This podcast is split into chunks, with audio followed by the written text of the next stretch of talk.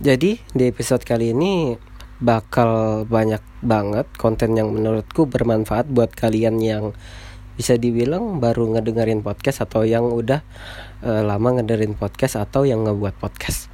Mungkin kualitas audionya ya kurang bagus ya, tapi kurasa kontennya akan menutupin itu semua. Karena semua balik lagi ke value yang akan dibawa dalam episode kali ini.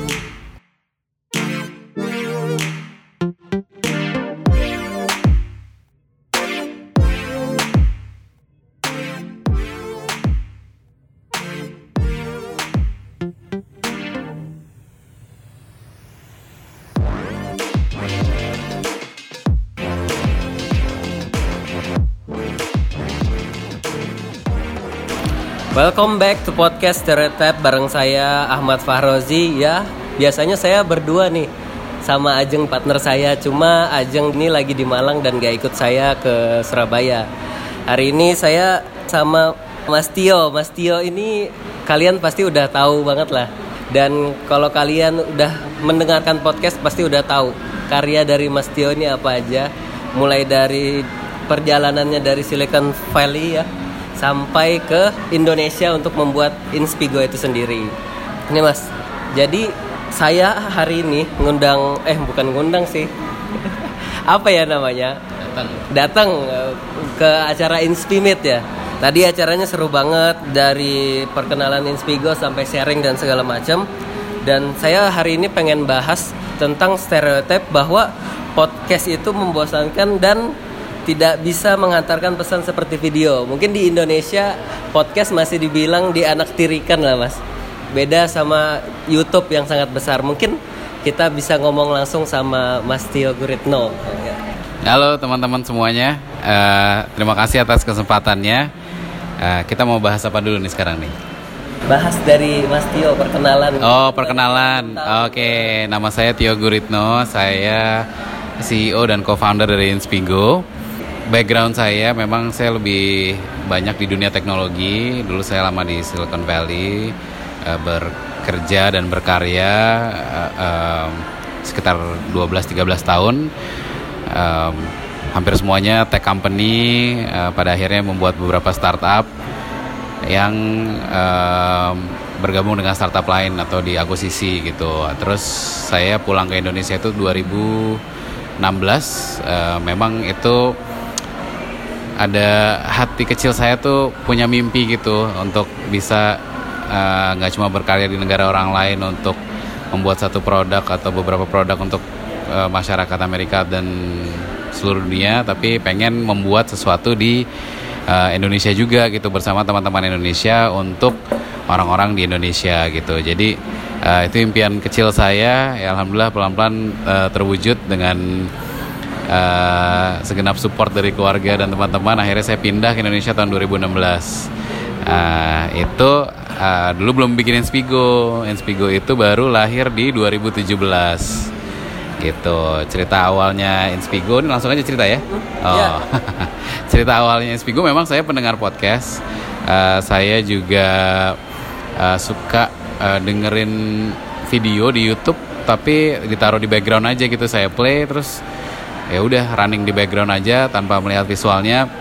Saya dengar obrolannya atau atau misalnya ada uh, orang memberikan materi gitu saya benar-benar cuma uh, konsumsi audionya aja gitu.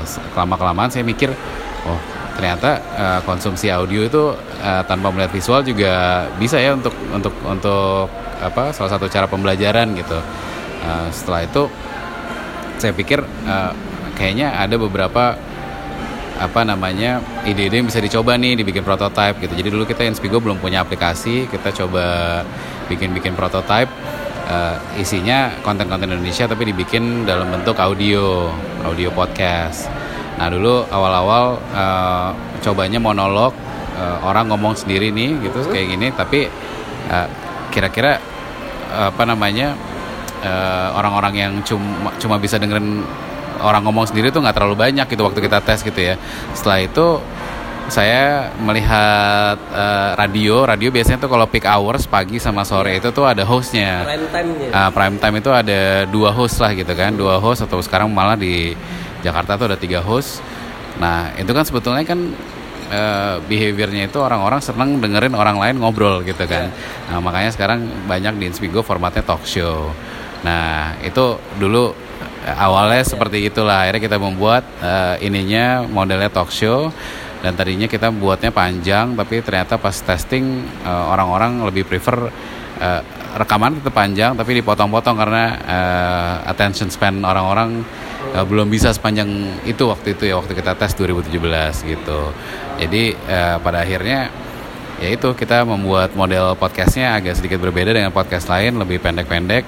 Satu track itu mungkin sekitar 7 menit uh, tapi ternyata itu membawa beberapa benefit gitu. Yang pertama uh, orang kalau mau lompat dari satu track ke track lain atau mau pindah subtopik itu lebih gampang. Tinggal tinggal pindah-pindah aja ya, gitu pindah. instead of like ini kan apa namanya cari uh, titik mana nih gitu uh, apa namanya subtopik yang ini gitu.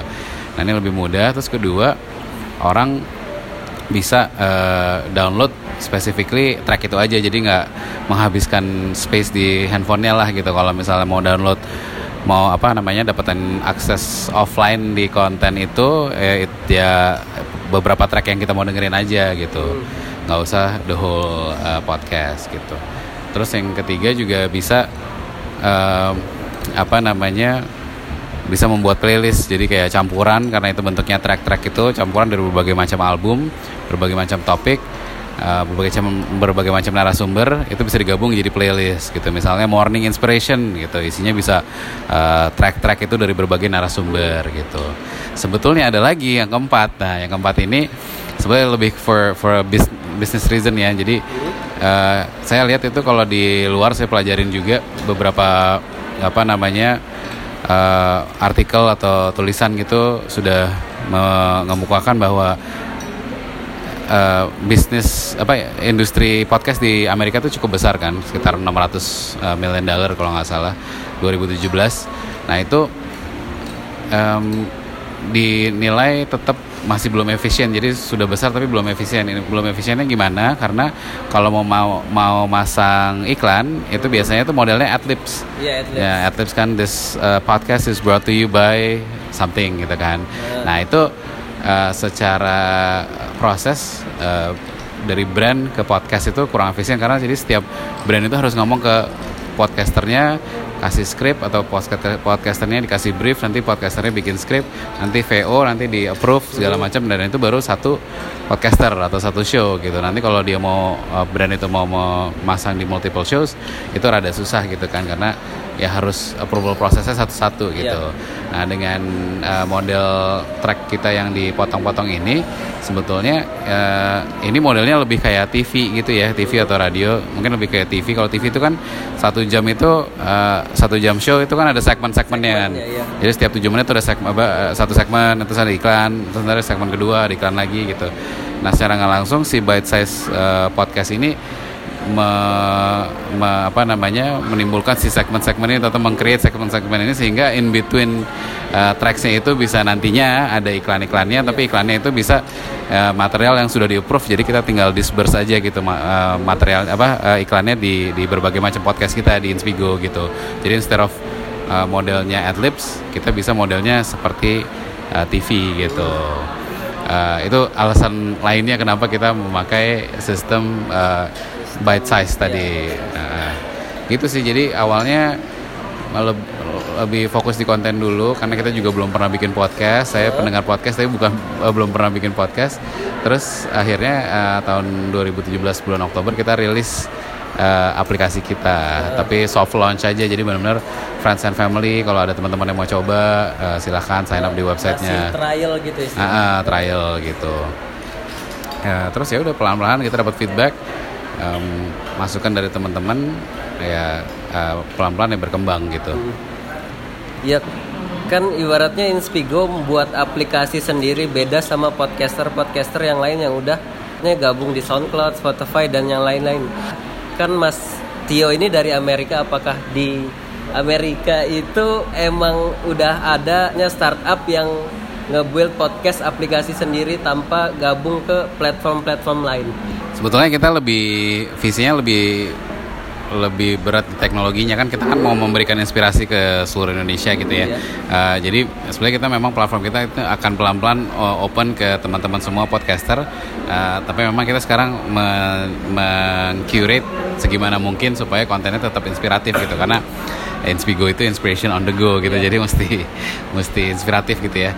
Nah, uh, uh, pada awalnya memang kita bikin konten sendiri karena tidak ada apa uh, konten yang menurut kita uh, cocok dengan apa yang kita mau bikin gitu. Makanya kita prototype sendiri nih awal-awal.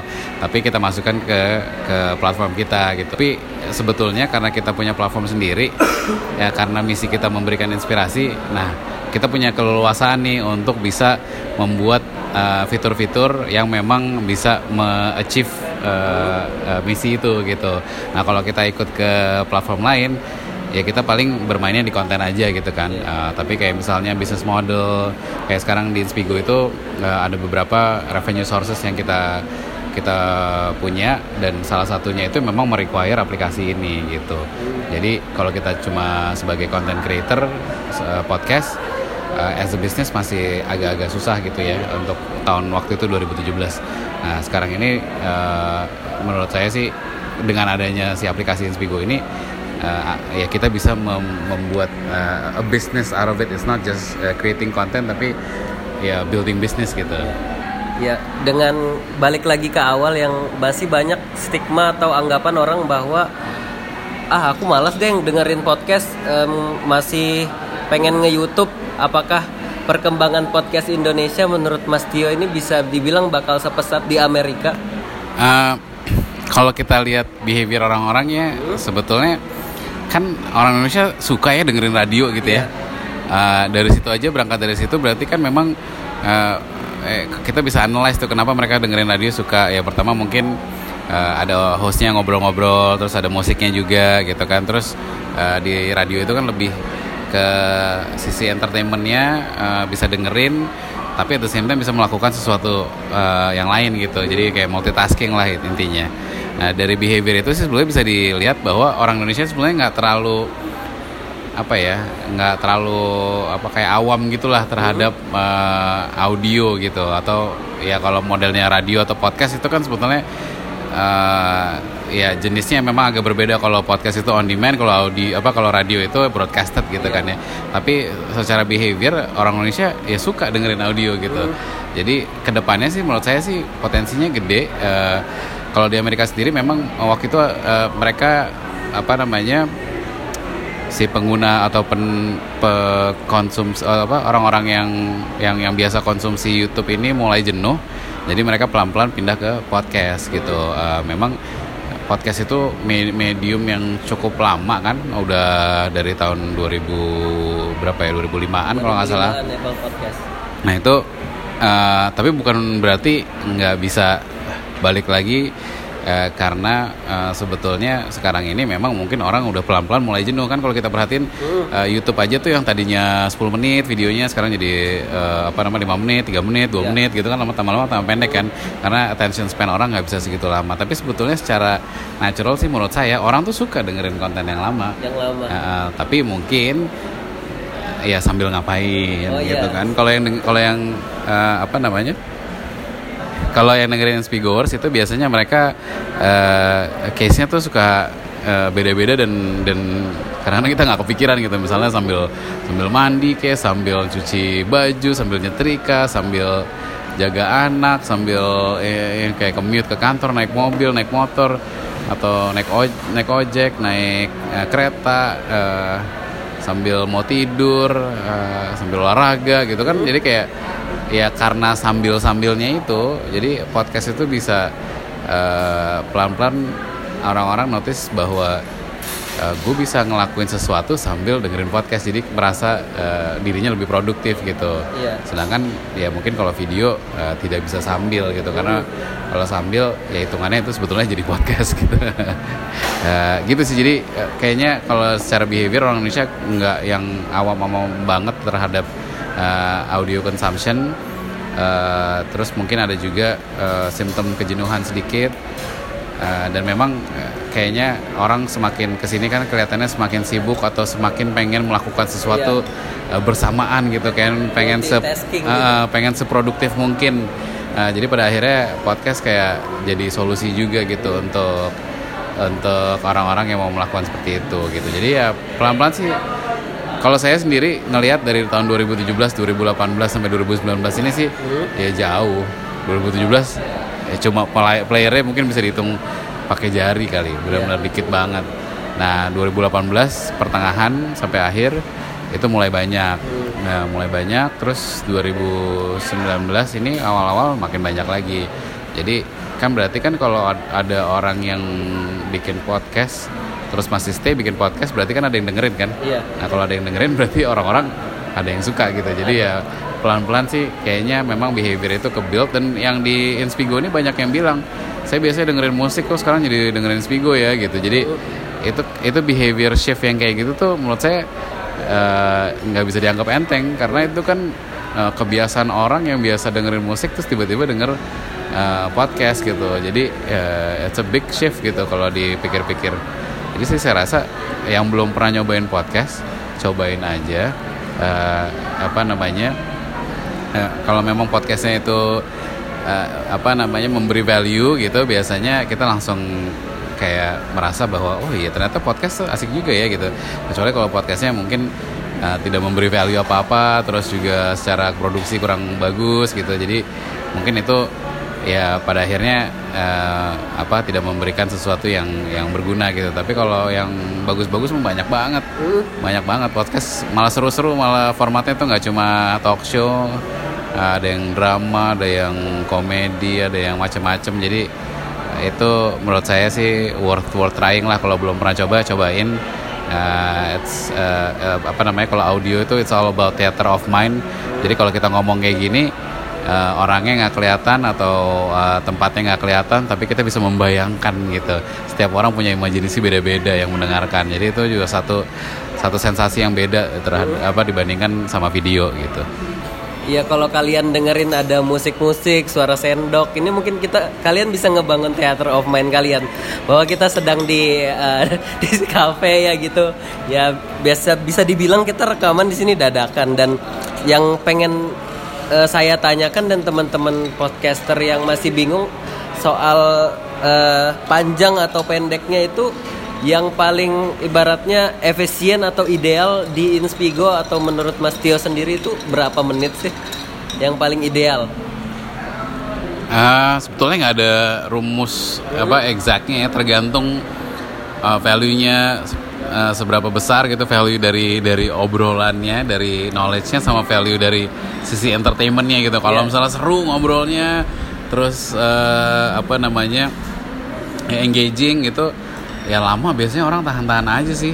Tapi kalau bosen ngobrolnya atau topiknya nggak berguna atau nggak memberi value ya 10 menit juga udah kayak lama banget lama banget rasanya kan. Jadi sebenarnya nggak nggak ada apa kayak formula yang exact itu untuk untuk length atau atau lamanya podcast. Tapi justru uh, ada ingredients yang sebetulnya harus dipunyain di satu podcast kita which is ya tadi itu kan uh, apa harus memberikan value. Ya kan memberi value kepada usernya pada ya value itu bisa dalam bentuk uh, knowledge atau entertainment gitu misalnya ketawa-ketawa gitu. Ya tapi jadinya orang-orang terhibur gitu kan. Nah kalau tidak memberikan apa-apa uh, ya itu biasanya ya cepat bosen aja gitu nah um, it's it's it's all about uh, apa ya value yang diberikan sih yeah. seberapa besar gitu. Nah ngomong-ngomong soal value pasti ketika ngebuat konten itu pasti ada riset atau metode yang digunakan oleh Inspigo itu sendiri. Nah mungkin bisa dibagi ke kita teman-teman podcaster atau listener yang dengerin ini, gimana sih Inspigo dari proses riset sampai dirilis itu melalui proses tahapan apa aja? tahapannya banyak ya. Mungkin tim konten Spigo bisa lebih uh, ngomongin detail tentang ini. Tapi uh, cukup uh, banyak stepnya mungkin ada 10 lebih yang pertama sih research kan uh, research dulu tentang topik. Jadi kita misalnya milih topik uh, terus terus pilih narasumber kita research tentang topiknya uh, sedalam mungkin. Terus kita juga research tentang uh, narasumbernya. Hmm. jadi jangan sampai kita pas ngobrol tuh nggak tahu apa-apa gitu tentang topik atau narasumbernya gitu. Kadang-kadang kita ngerti tentang narasumbernya tapi nggak ngerti tentang topiknya gitu. Jadi kayak pada akhirnya kan uh, orang yang dengerin itu uh, especially kalau audio ya. Kalau audio yeah. tuh kalau orang nggak ngerti tuh kedengeran banget gitu. Nggak hmm. bisa bohong dan kalau apa namanya kalau orang ngerti itu juga kedengeran banget gitu. Jadi kayak sincerity atau honesty di dalam obrolan tuh lebih kerasa di audio dibanding di video gitu. Kalau di video mungkin karena ada visualnya segala macem ya inilah apa namanya orang bisa uh, somewhat nggak nebak kalau itu nih orang bohong apa enggak tapi kalau most of the time kalau saya dengerin podcast kerasa banget kalau orang ngomong itu nggak ngerti hmm. ya ya ya kedengeran gitu nggak ngerti gitu. Jadi itu research itu penting Uh, kalau kita step selanjutnya ya itu biasanya janjian sama sama narasumbernya. Hmm. Kalau di Inspigo sendiri kita membuat uh, the process very easy gitu untuk si narasumber uh, rekaman sama kita karena kan kita kan uh, interview nama-nama yang cukup well known, terus juga orang-orang sibuk gitu ya. Jadi nggak nggak gampang juga untuk dapat waktunya gitu. Nah uh, apa uh, setelah kita dapat jadwalnya, either kita datang ke tempat mereka atau mereka datang ke studio kita ya mereka benar-benar datang jawab pertanyaan aja gitu. Jadi uh, kita secara uh, preparation uh, dari Inspigo-nya dari hostnya itu benar-benar harus ngerti tentang uh, semua materi dan narasumber gitu. Jadi narasumber tuh benar-benar duduk terus ditanya aja ngobrol gitu. Ngobrolnya ya panjang pendek itu mengikuti alurnya aja nggak yang terlalu diatur-atur gitu ya. Tapi intinya ya narasumber nggak usah mempersiapkan macam-macam lah gitu. Tinggal di interview aja gitu. Interview aja. Nah terus um, uh, selanjutnya kita ini apa namanya setelah direkam direkam terus kita potong-potong nih. Biasanya kalau yang ngerjain podcast tau lah prosesnya gimana karena dibersihin dulu. Jadi ada noise atau ada obrolan yang mau di cut cut itu dibersihin dulu. Nah setelah dibersihin itu semua diedit lah diedit tuh kayak dikasih bumper kita di Inspigo kan bumpernya macem-macem terus audio bumper tuh buat awal masuk ke podcast terus nanti audio apa bumper out itu uh, buat keluar di setiap track gitu terus nanti ada back soundnya sedikit-sedikit tergantung sama obrolannya atau temanya apa gitu. Nah itu uh, masuk ke post production. Setelah post production kita uh, kalau di Inspigo kan ada album artnya gitu ya. Iya. Ada album artnya itu kita juga ada proses pembuatan album artnya. Uh, terus di Inspigo juga ada uh, apa namanya track-tracknya itu kan track-tracknya itu uh, kita harus judulin juga. Jadi kita harus dengerin lagi uh, ininya obrolannya setelah diedit itu.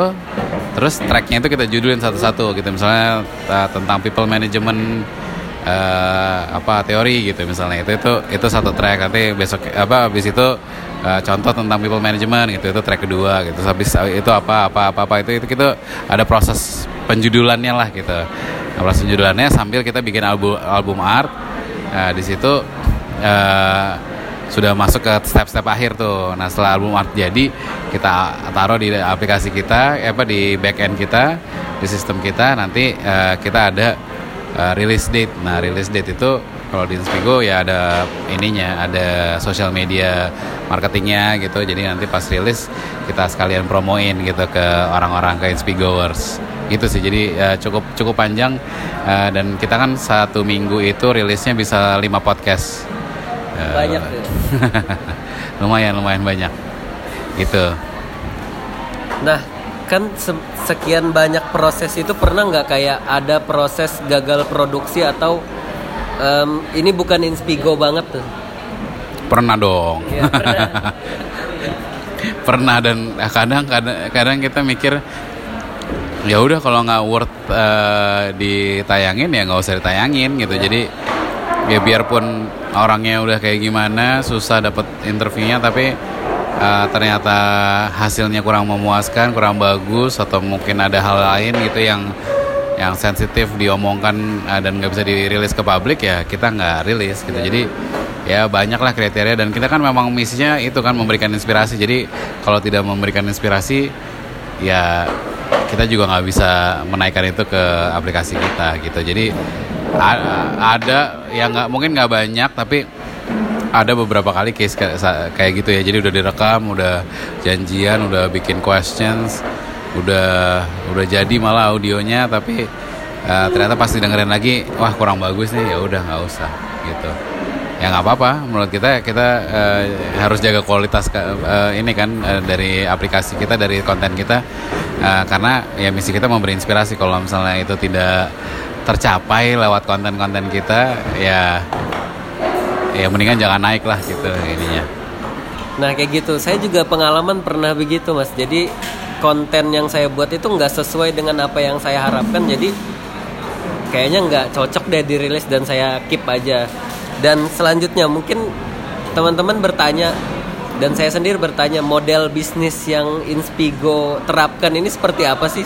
Sehingga bisa bisa dibilang saya nggak tahu pendengarnya Inspigo berapa mungkin masih tahu jumlah pendengar Inspigo itu bisa kita jumlahin berapa juta gitu Iya sekarang kita belum masuk juta-juta sih masih yeah. ratusan ribu uh, tapi uh, kalau secara bisnis model uh, memang kan uh, the, the tricky part is uh, podcast belum terlalu populer gitu kan. Terus company yang benar-benar bisnis di sini tuh masih apa ya belum banyak gitu even di luar gitu. Dan uh, Inspigo sendiri itu nggak uh, punya benchmarknya atau nggak punya contoh. Karena kan kita kan membuat ini kan berdasarkan problem yang kita lihat gitu. Jadi nggak nggak nggak nggak bisa nyontek ke mana-mana. Kita harus coba solve sendiri nih gimana caranya bisa survive nih secara bisnis gitu. Nah uh, secara bisnis model kita ada beberapa. Yang pertama itu kita memang banyak kerjasama sama corporation sama perusahaan. Nah karena Inspigo itu materi-materi atau kontennya itu banyak yang atau hampir semuanya inspiratif. Jadi uh, perusahaan-perusahaan ini juga mau bekerja sama gitu. Karena perusahaan punya kepentingan untuk memberikan uh, semacam kayak seminar gitulah ke ke employee-nya gitu ke karyawannya. Jadi mereka meng-hire Inspigo sebagai salah satu uh, organizer lah gitu untuk membuat seminar-seminar uh, di kantornya yang pada akhirnya kita rekam, kita masukkan ke uh, aplikasi Inspigo. Nah, tapi uh, konten-konten ini tidak bisa didengar oleh para inspigoers yang lain yang publik yeah. gitu. Jadi cuma si karyawan-karyawan ini gitu. Jadi eksklusif untuk karyawan-karyawan ini, tapi si karyawan ini bisa mendengarkan uh, apa konten Inspigo yang publik yang lainnya selain mendengarkan konten-konten yang untuk perusahaannya gitu. Nah kalau kita tidak punya aplikasi sendiri kan nggak nggak bisa berbuat seperti itu gitu kan. Jadi itu salah satu keuntungan juga kenapa kita pakai aplikasi sendiri uh, uh, intinya apa uh, ya kita sekarang bisnis model itu uh, mulai uh, apa berkembang dari yang tadinya cuma B2B sekarang mulai banyak ke brand-brand. Jadi brand-brand banyak yang bikin podcast di Inspigo gitu. Jadi kayak ada Samsung ada DBS nanti ada beberapa brand lainnya di Inspigo. Nah itu mereka mulai uh, masuk ke Inspigo karena mereka juga uh, merasa visi mereka sesuai dengan visi Inspigo mau menyebarkan inspirasi gitu. Nah, uh, uniknya sih uh, dari korporasi sama brand ini itu berangkatnya dari Inspigoers. Jadi uh, banyak Inspigoers yang uh, memang kerja di korporasi-korporasi ini, mereka kerja di HR department atau di learning department. Jadi yang manggil kita ke kantornya mereka itu Inspigoers gitu. itu sebetulnya satu keunikan karena mereka udah dengerin secara voluntarily, secara secara kemauan sendiri gitu ya. Tapi uh, at the same time uh, mereka juga punya kepentingan di kantor nih gitu. Wah gue butuh nih kayak bikin seminar-seminar gini nih. Gue butuh nih ada uh, learning platform yang seperti ini yang orang bisa dengerin pas lagi uh, commute ke kantor, kapan aja, di mana aja gitu. Jadi uh, ternyata nih banyak request-request datang mungkin hampir 85% dari klien kita itu dari Inspigos, including yang dari brand-brand tadi itu juga, karena mereka pendengar Inspigo gitu. Jadi uh, ya apa namanya uh, dengan platform sendiri ini ternyata membawa beberapa keuntungan juga gitu.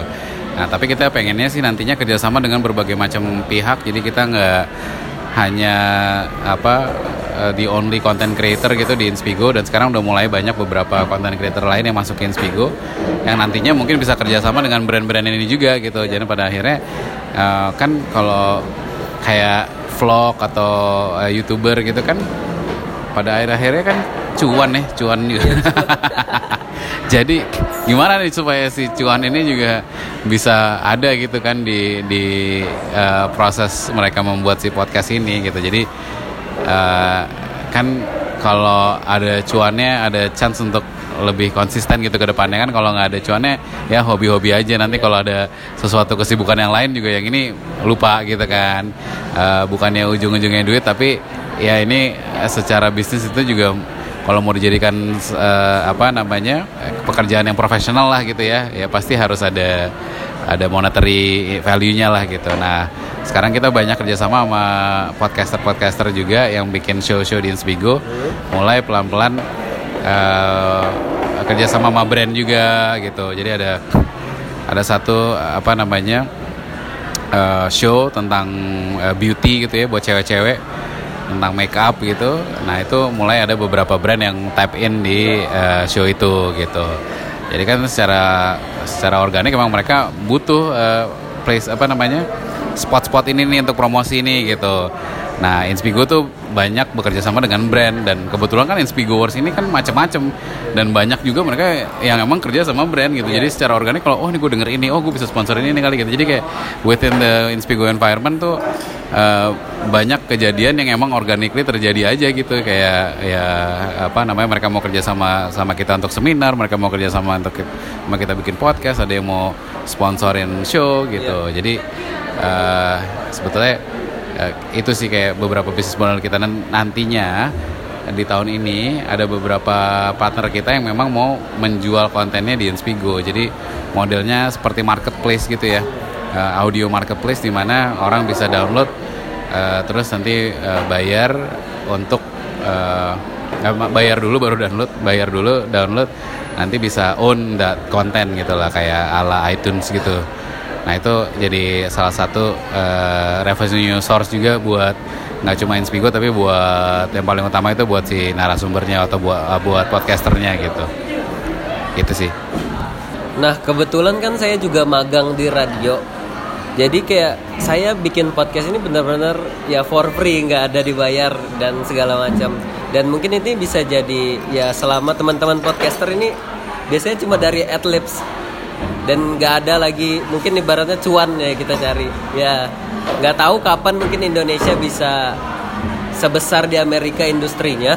Dan ngomong-ngomong soal radio dan podcast kemarin barusan bukan kemarin sih beberapa hari yang lalu ada perdebatan tentang radio udah mulai ditinggalkan. Sekarang marketnya saatnya podcast. Salah satu podcaster ada ngomong seperti itu. Nah menurut Mas Tio sendiri itu seperti apa apakah benar radio itu sekarang mulai menggantikan uh, digantikan oleh podcast? Um, sebetulnya mungkin lebih kayak ibaratnya kayak TV dan YouTube, iya. ya kan? Uh, mungkin lebih kolaborasi kali ya. Jadi kalau TV kan kalau udah kita lewat jam tayangnya uh, banyak TV di Indonesia yang bisa ngelihat uh, tayangan itu kan di YouTube kan gitu. Uh, jadi istilahnya jadi kayak uh, solusi lah bagi TV-TV ini supaya kontennya tetap masih bisa dilihat gitu dan dan TV sendiri bisa dapat revenue juga dari dari iklan-iklan di YouTube gitu kan. Yeah. Uh, mungkin nantinya lebih kayak gitu sih. Jadi uh, uh, radio itu bisa direkam terus jadi podcast gitu. Uh, kalau mau ini ya apa namanya ngambil case kayak si iya. TV tadi Nah, kita intinya juga sekarang lagi kerjasama dengan beberapa radio uh, untuk mem, me, apa dokumentasikan uh, show-shownya mereka, terus nanti dimasukin ke Inspigo gitu. Jadi sebetulnya lebih ke apa ya, lebih ke kerjasama mungkin ya, nggak ada yang mematikan, saling mematikan, uh, karena radio masih banyak fansnya, uh, podcast makin pertama fansnya. Jadi ya sebetulnya lebih ke ke ini sih uh, gimana caranya supaya bisa simbiosis mutualisme aja gitu. Uh, saya kira sih uh, akan mirip-mirip lah kayak YouTube sama TV gitu lah. Iya, kalau menurut saya juga seperti itu mas. Saya kan mendengarkan The Breakfast Club. Dan mereka itu bukan cuma radio on air itu aja, tapi mereka ada di YouTube, ada di podcast dan on air itu sendiri. Nah, ya kalau balik lagi dan menurutku radio itu nggak bakal bisa dimatikan dan itu segmen yang berbeda ya nah selanjutnya eh, saya kan dari daerahnya kemarin sempat ada beberapa pertanyaan bahwa em, sentimen ibu kota dan daerah di bidang kreatif itu anak-anak daerah itu susah keangkat dan yang lebih cepat untuk berkembang pesat itu ya orang-orang dari ibu kota Jabodetabek atau Jakarta sendiri. Nah, menurut Mas Tio itu seperti apa? Ya kalau ada sentimen seperti itu mungkin uh, mungkin beberapa hal ada benernya juga karena memang uh, apa di Jakarta kan kelihatannya uh, orang-orang punya opportunity lebih bagus. Sebetulnya kan dari mana pun sekarang di zaman internet itu uh, case-nya kan nggak kayak gitu. Kita punya kesempatan yang sama. Internet itu mendemokratis uh, apa opportunity lah gitu ya. Jadi semua kesempatannya sama, tinggal mau apa enggak aja gitu kan. Uh, kalau kita sendiri sih di Inspigo salah satu reason kenapa kita bikin Inspigo itu karena kan partner saya kan Yoris Bastian iya. dia penulis buku uh, dia kalau ke daerah-daerah tuh selalu bukunya uh, habis gitu terus kalau bikin uh, kopdar gitu selalu rame gitu dan orang-orang emang antusiasme untuk belajar itu tinggi gitu. Sebetulnya kalau di zaman internet ini sih siapa aja bisa bikin sesuatu ya kayak it's all equal playing field lah gitu. Uh, asal ada kemauan aja. Uh, kan kan nggak ada yang namanya uh, apa di zaman internet ini nih kayak uh, satu bisa punya opportunity ini satu lagi enggak gitu. Kalau emang yeah.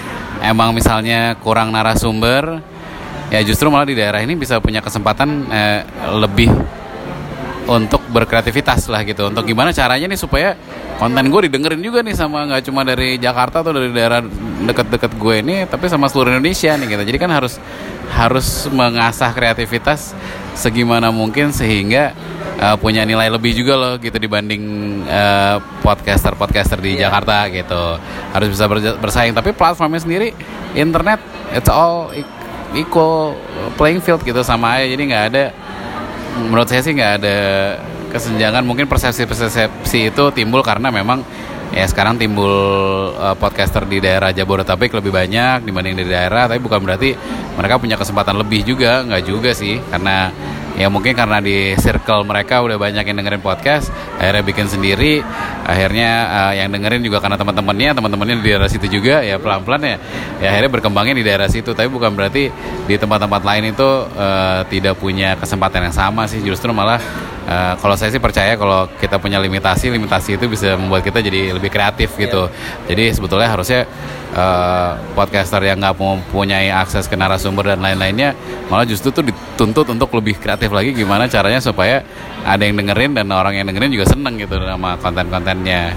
Gitu sih. Jadi menurut saya sih harusnya ya itu mungkin cuma persepsi aja cuma uh, in reality ya semua bisa bersaing antara sesama lah gitu. Nah saya pengen nanya Inspigo ada kepeng pengen atau ngangkat lokal-lokal heroes yang ada di daerah atau bisa jadi ya kami podcaster daerah ikut ke Inspigo buat ibaratnya jadi host gitu bisa nggak? Bisa banget. Kita sekarang udah mulai uh, mencoba membuka pintu untuk berkolaborasi. Jadi memang sistemnya bukan seperti YouTube atau platform lainnya yang user generated content.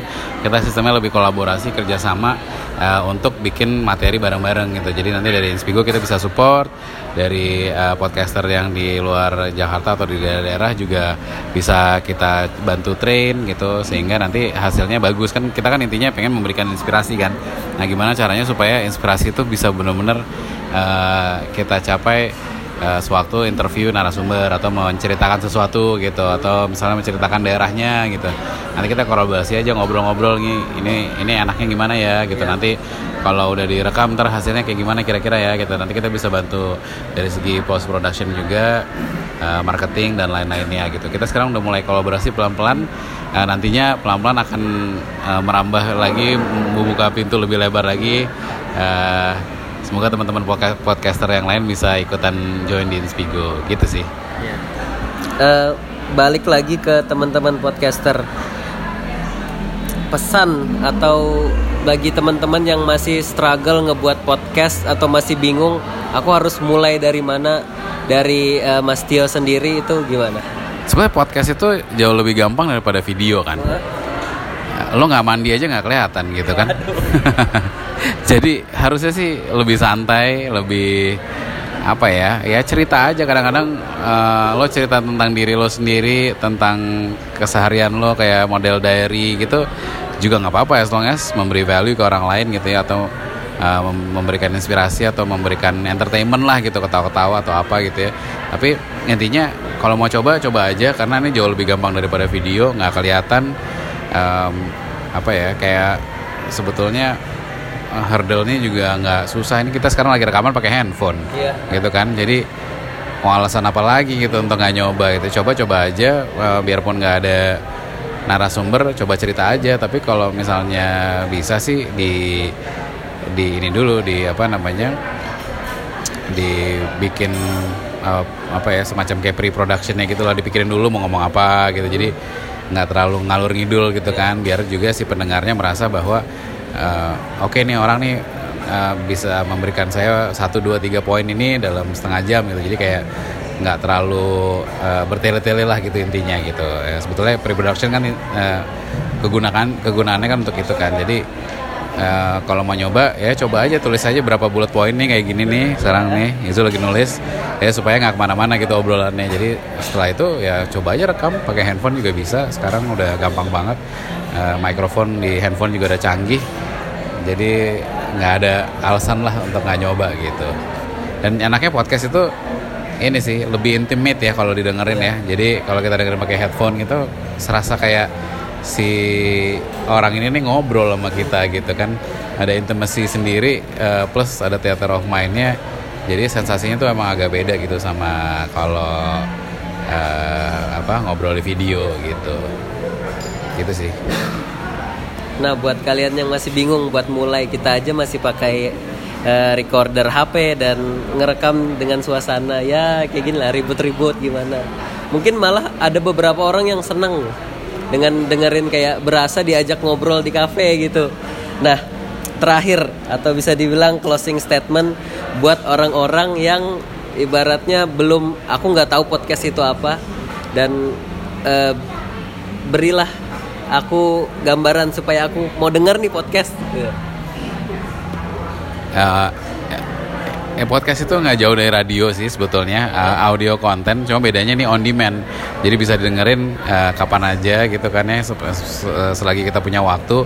Uh, intinya beda lah kalau sama, sama radio itu kan broadcasted jadi kita harus ada ada di saat itu untuk dengerin konten itu gitu. Nah ini ya model YouTube lah tapi memang audio aja. Dan uh, kegunaan podcast sih sebetulnya asik itu bisa sambil multitasking aja sambil mengerjakan sesuatu sambil ngerjain tugas sambil uh, bersih-bersih rumah segala macam. Jadi intinya uh, kita bisa melakukan sesuatu tapi dapat uh, entertainment atau atau inspirasi at the same time gitu. Jadi uh, kalau belum pernah dengerin podcast coba deh dengerin Ya, kalau bisa sih dengerin Inspigo ya.